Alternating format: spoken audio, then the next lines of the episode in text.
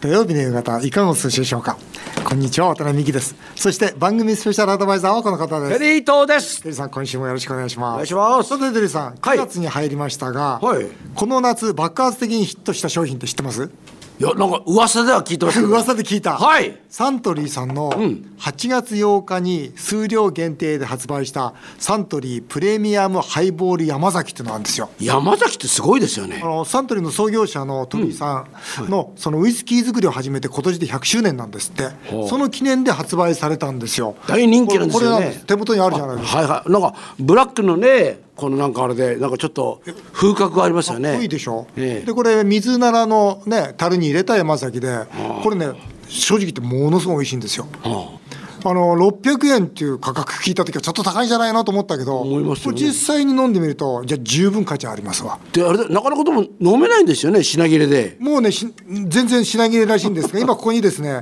あの性欲の強い営業マンいたじゃないですか、はいはいはい彼の後任で、もう見た目がそのお坊さんそのものってやつがいるんですよ、これ寺島君っていうんですが寺島さんよろしくお願いしま今日初めてすよろしくお願いいたしますラジオデビューするんでなんかご利益ありそうだなあれですよねあそうありがとうござい顔まはすご利益ありますよねあ頭触ったらご利益あります、はいこれどうですかこの山崎はいハイボール、あおかげさまでほぼ完売と、はい、ご好評いただいておりますこれねずっとこれから売っていくのこれいやあの現時点ではあのい限定発売というもう数量限定で限りと、はい、いうことになりますでも売るんでしょいやだけどこれ原価かかってますよあそういうことかうん、これ原価かかってるしその山崎自体のほら減収が少ないから、こうやって売るのがいいのかっていうのはまたサントリーの戦略としては考えなきゃいかんでしょうねこれサントリーの社員って山崎飲んだら怒られるんですよ何ですかそれそうだよねはい、あのお客様に数多く飲んでいただいた数だきがたいないんで、社員は飲むなとあ言われてんのはい、あそう言われておりますいやー厳しいですねそりゃそうですよでバーでも飲食店でも山崎の値段ってどんどん上がってるじゃないですか、はいはいただねテリーさんねここで秘密の話があるんですよ何ですかこの山崎がね、安く飲める場所があるんですよなんだとなんかちょっと嫌な予感がしてきました けど嫌な予感じゃないですよあ そうですか寺島君これどこですか場所は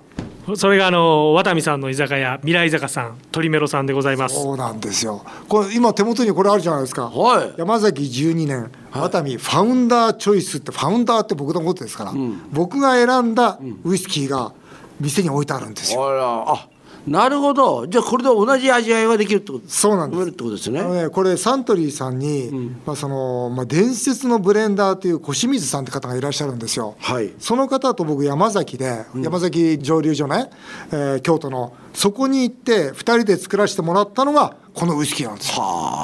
これテリーさん知ってた山このウイスキーってその最初は全部一緒なんですよ、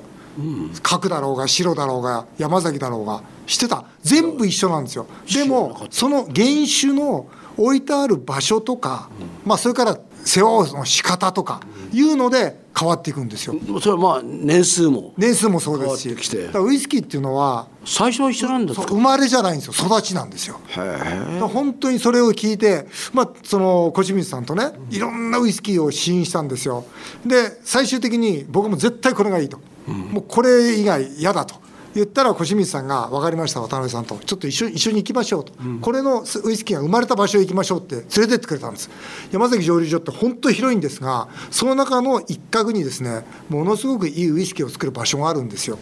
だから僕が選んだウイスキーの隣のウイスキーの一樽は3000万でしたから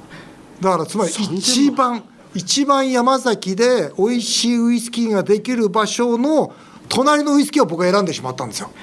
いやーすそうすごいですねすごいで小清水さんが「いやーこれしじゃあもうしょうがない か」もういいや」っていうことで、じゃあこの場所は渡美さんのウイスキーで作りようと言ってくれてそれでこのウイスキーが誕生したんですよああそういうなんかね伝説がねそうなんですあよったんだでもあの樽もね実はうちのこのワタミウイスキーってのはシェリーダルという樽を使ってましてお坊さんこれ答えられますかシェリーダルってのはどういう特徴があるんですかあの洗練された樽材といいますか木材を使った特殊のもう数少ない限られたやっぱその木材によって全然か味が味わい異なってまいりますそれとはこっちだと水ならでしょ、こっちでしょこの,、あのハイボールだとね、はいで僕のやつはシェリーダルって言ってね結構シェリーダルってちょっと香りがいいんですよでそれそれが未来坂で飲めるってこそうとです未か来坂と鶏メロで、んなんと飲めるんですでこれですね値段は言えないんですよえなんどういうこことこではなんでかって言ったらすっごい安 いうちのだから社員は僕に相談してきましたから「飲んこれでいいの自分で買っていいですかうんで買ってあのネット出すじゃないですか、うん34倍になっちゃうんですよそれダメですよねだ からそれはダメだとそれはダメですよそれはダメだとでましてサントリーさんという約束で宣伝しないっていう約束なんですよ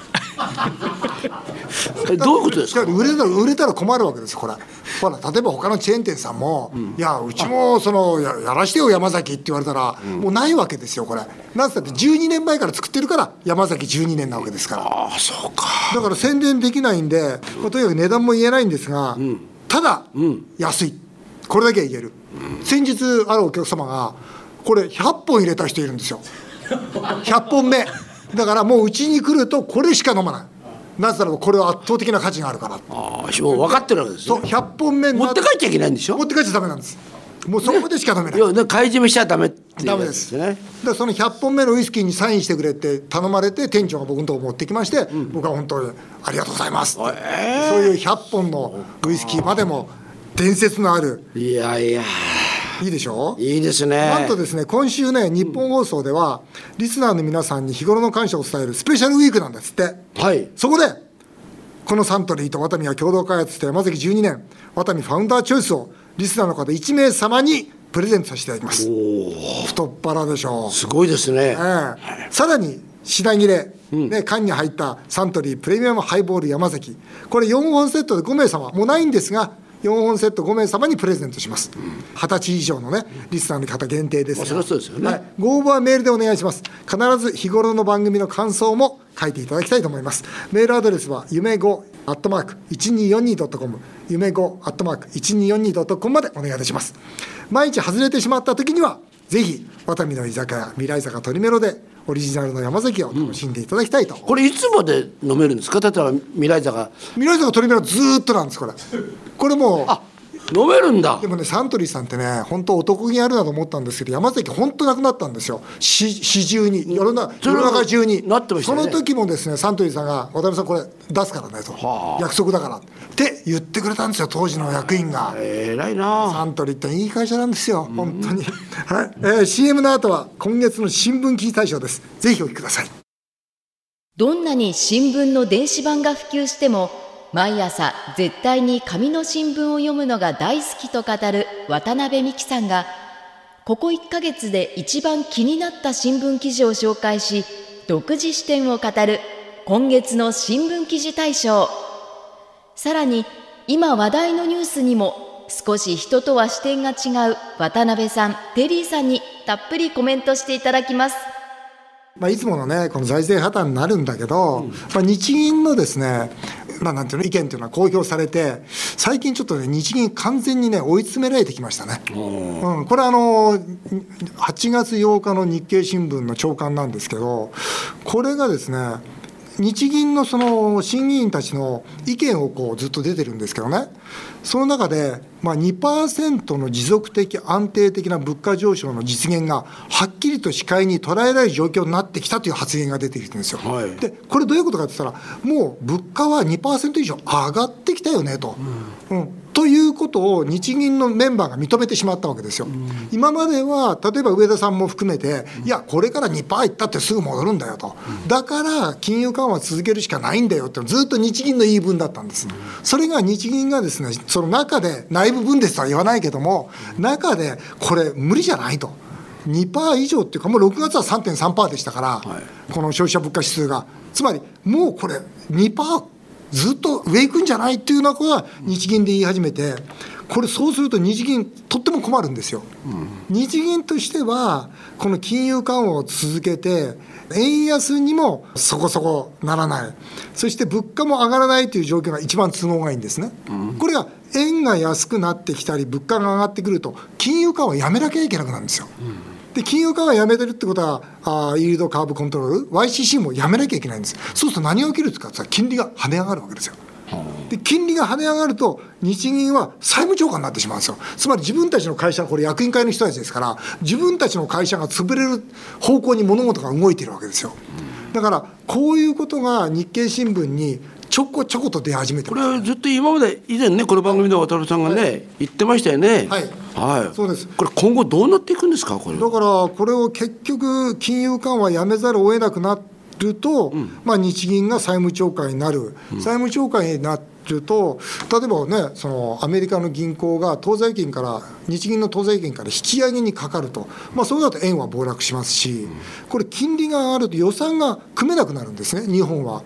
で予算が組めなくなると何が起きるかというと、格付けが落ちるんですよね、国債の格付けが、そうするとまた暴落をするわけですよ、だからどっちに行っても、日銀から見ても政府から見ても、この金利が上がるというのは、もうとどめなんですよ、だから金利は絶対上げられないんですよ。でかといってこうやってね、どんどん物価が上がってる、でガソリンがどうだとかね、もっともっとガソリンが170円で抑えるってことじゃおかしいんですよ、物価上げよう、上げようと、一生懸命してるのに、物価上がったら一生懸命抑えてるわけですよ、だからこの国のやってることって、もうはちゃめちゃなんですよね、やってることはね。あのドルもね、はい147円にそうですねなってきましたよね、けど心配しなくていいですよ、もっと下がりますから、だ大丈夫ですから、ちゃんと下がりますから、まだ間に合いますから、僕はね、今でもちゃんとドル買っていただきたいなというふうに思います。なるほどはい、その他あの最近のニュースに関するメールが届いてますので、はいひとりさんお願いします。築地のガンちゃんさんです。はい福島原発の処理水を海に放出した件で、えー中国が日本の水産物の全面輸入停止を決めましたと。安全と安心は違うという声も出ています、一連の政府の対応をどう見てますかということで、テリーさんね、香港の店は売り上げ激減してますわ、うちの香港ね、30店舗ぐらいあるじゃないですか、う激減してる。そうなんだ、まだね、その今、始まったばっかりなんで、この後どうなるかわからないけど、とりあえず、まあ、香港でもその日本食に行くことは、まあ、いいことではないというようなもう風潮になってますね。どう思います、これ。いやでもこれこれ政府の対応はどうかっていうか政府はちゃんと僕やってると思いますよ今回政府、うん日本政府はね,、まあねはい、でもやっててもやってなくてもそ、うこれどんなにやってうんうもん、どんなになんか理にかなったことを日本がやったとしても、うんそうそうそうこれイチャもつけてくるわけじゃないですかそうそうだからこれさ、安全とか安心の問題じゃないんだよね、違いますよね気に入らないからどっかでイチャモンつけてやろうだと、からこれどんなにやってもダメですよそう、だからこれはやっぱりねだからね政治的なね駆け引きがあるからそうそう、だからだからこれはねうん韓国なんかもそうだった小僕議員の時韓国行って、それちょうどほら原発の後の、まあ福島産はいのみならず、日本中の食べ物韓国やっぱ禁止したんですよ、その時にこれね全然離れてるし、違うじゃないかってことで向こうの議員と話をしたんですよ、で渡辺さんこれ問題別だからと、うんだから彼らにしてみたら要は日本産のものを買わないぞっていうとまあ支持率が上がるわけですよだから話が違うですね日本日本産のものが安全なのか安心じゃなかろうが知ったこっちゃないんですよ。だから今回それについて言うとまああれだね中国にいい、うんきっかけ与えちゃったなって感じがするよね。まあ、でもそここれ正直言って今50年かかるって言ってるじゃないですかう、んまあ、捨てるのだけで一応30年計画だ、ね、そうですよね、んだからまあ23年ですかね分かんないなんかきっかけなきゃダメだろうね、うんただテリーさんね僕ねこの問題一つもう別の視点で考えてんだけど、はいやっぱりあのトリチウム濃度っていうの、あのほらね、これがねその国際原子力機関はこれ大丈夫だよって言ってるんだけど、でもやっぱなんだかんだ言って30年かけて捨てるんですよあれ。っていうことはいっぺんに捨てたらダメだったそうなんですよ。そうでしょそう徐々にですよねそう徐々に捨てていけばあの海がなんとかねごまかしてくれるだろうということであってでそれであともう一つねあのデブリってあるんじゃないですか、その残量燃料のデブリ、はいあれまだ880トン残っててあれに対して今相変わらずみ水で冷やしてるんですよだつまり捨てながらここからまだずーっとこの処理水が生まれてるんですよこれおだいつまでやじゃあやるんだよ、ねえいうことでやっぱりねテリーさん僕は原発反対ですねね、あの小泉さんもそれでね同じことをね、言ってましたけどもだって今度また地震が起きたら、可能性ありますからねいやありますよ福島と同じようなことっていうのは福島だけじゃなくて日本中の原発がねこんなとんでもないことが起きる可能性があるわけですよ。で何十年経っても解決もできなければ実際にこの燃料のね廃棄物なんて何万年経っても危険なわけですよ。そんなものをね未来の子どもたちに残すなんて僕はね馬鹿げてると思うよね。だから僕本当ね国会議員時代まで原発反対だと言い続けてきたんだけどどうにもならなかったですけどね。いやでも僕はね原発反対これはもう言い続ける。はい練馬区のテリーさんと同じ日大 OB の M さんです日大は林真理子さんが理事長になって生まれ変わったと思っていたのでアメフト部の大麻事件とても残念ですテリーさんは知り合いの林さんにお会いしたらなんて言葉をかけますか渡辺さんが理事長になったらどう改革しますかというまずテリーさんこの件どうですか林真理子さんって改革するんだったら、自分の懐刀というか、そういうブレーンを一緒に連れていけばよかっいたやんで絶す対そうですその通りです一人で行っちゃってっから結局丸め込まれちゃってるなっていうふうに思ったんですよ、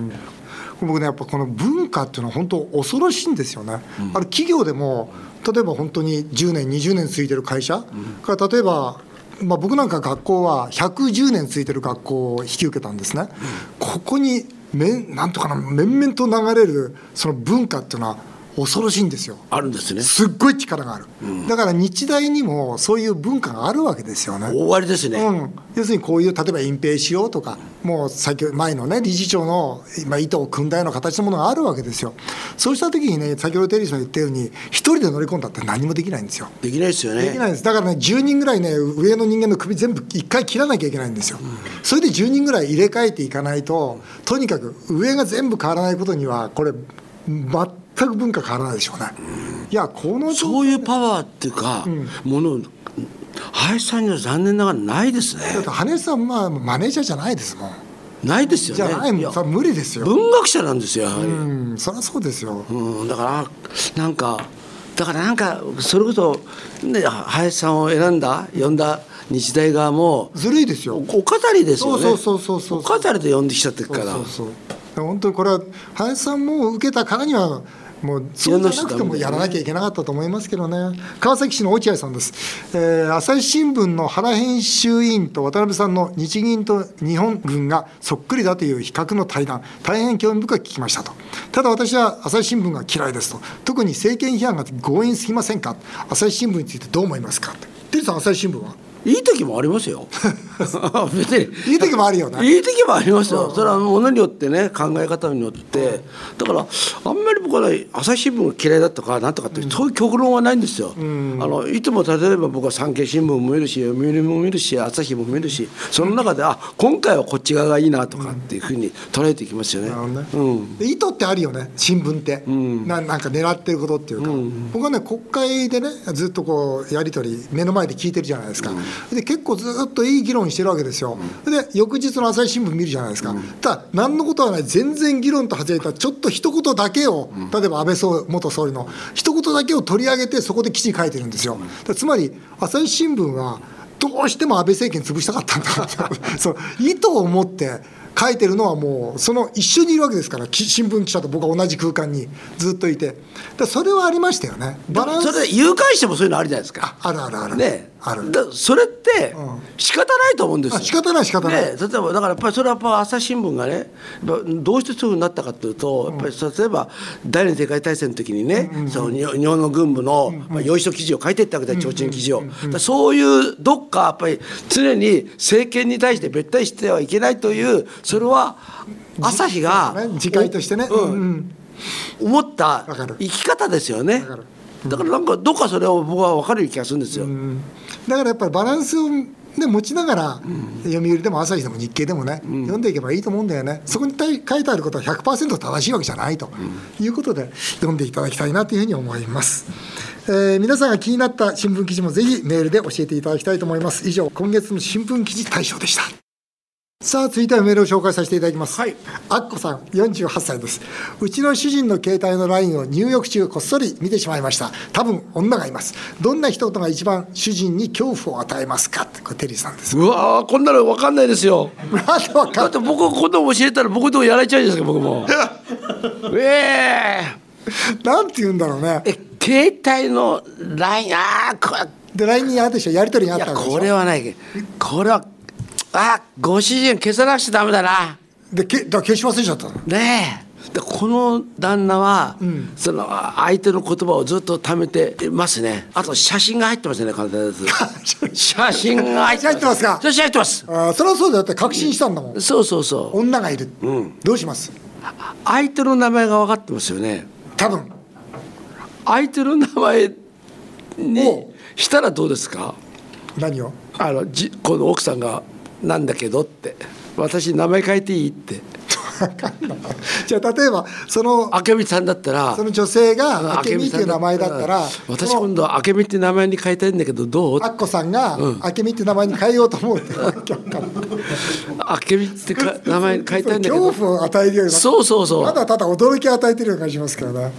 で隠し事があったら言いなさいとか言ってもダメだよねあダメですね僕もねつい最近奥さんに僕カバンにいつも鈴がついてるんですよえ僕 うその鈴誰がつけたのって言われたんですよー奥さんがそうそうでその鈴誰がつけたのそうそう鈴僕がつけ僕がそんなのつけられるわけないないよねえそうだよねつけられないじゃないですか鈴なんて、言葉出なかったですよその瞬間黙ったうんうんうん会社でって 会社大体僕はね逃げ場が会社しかないんですよで会社じゃさ務所で鈴つけないでしょ、うん会社じゃ会社で鈴つけないで鈴つけしないょですよねちなみに鈴は誰がつけたんですかまあまあ、まあ、ゆ友人が 友人が親しい友人が親しい友人わのかりました 以上メール紹介でしたテリードさんまた次回もよろしくお願いいたします日本放送渡辺美希5年後の夢を語ろう。この番組ではメールをお待ちしています。渡辺さん、テリーさんへの質問、相談、何でも結構です。そして、スペシャルウィークのリスナープレゼントとして、オープニングで渡辺さんが紹介されていた、ワタミとサントリーが共同開発したウイスキー、山崎12年ワタミファウンダーチョイスを1名様。ほぼ品切れの缶に入ったサントリープレミアムハイボール山崎を4本セットで5名様にプレゼントします。20歳以上のリスナー限定です。ご応募はメールでお願いします。必ず日頃の番組の感想もお書き添えください。メールアドレスは夢5アットマーク 1242.com 夢語アットマーク 1242.com この番組では放送終了後、ポッドキャストからでも番組をお聞きいただけます。詳しくは番組ホームページをご覧ください。渡辺美希さんからのお知らせです。夕刊富士で毎週火曜日、渡辺美希経営者目線を連載中です。夕刊富士公式サイトからも無料でご覧いただけます。さらに、渡辺美希さんの YouTube チャンネル、渡美塾もぜひチェックしてみてください。渡辺美希5年組を語ろう。この後も素敵な週末をお過ごしください。お相手は渡辺美希でした。あなたの夢が叶いますように。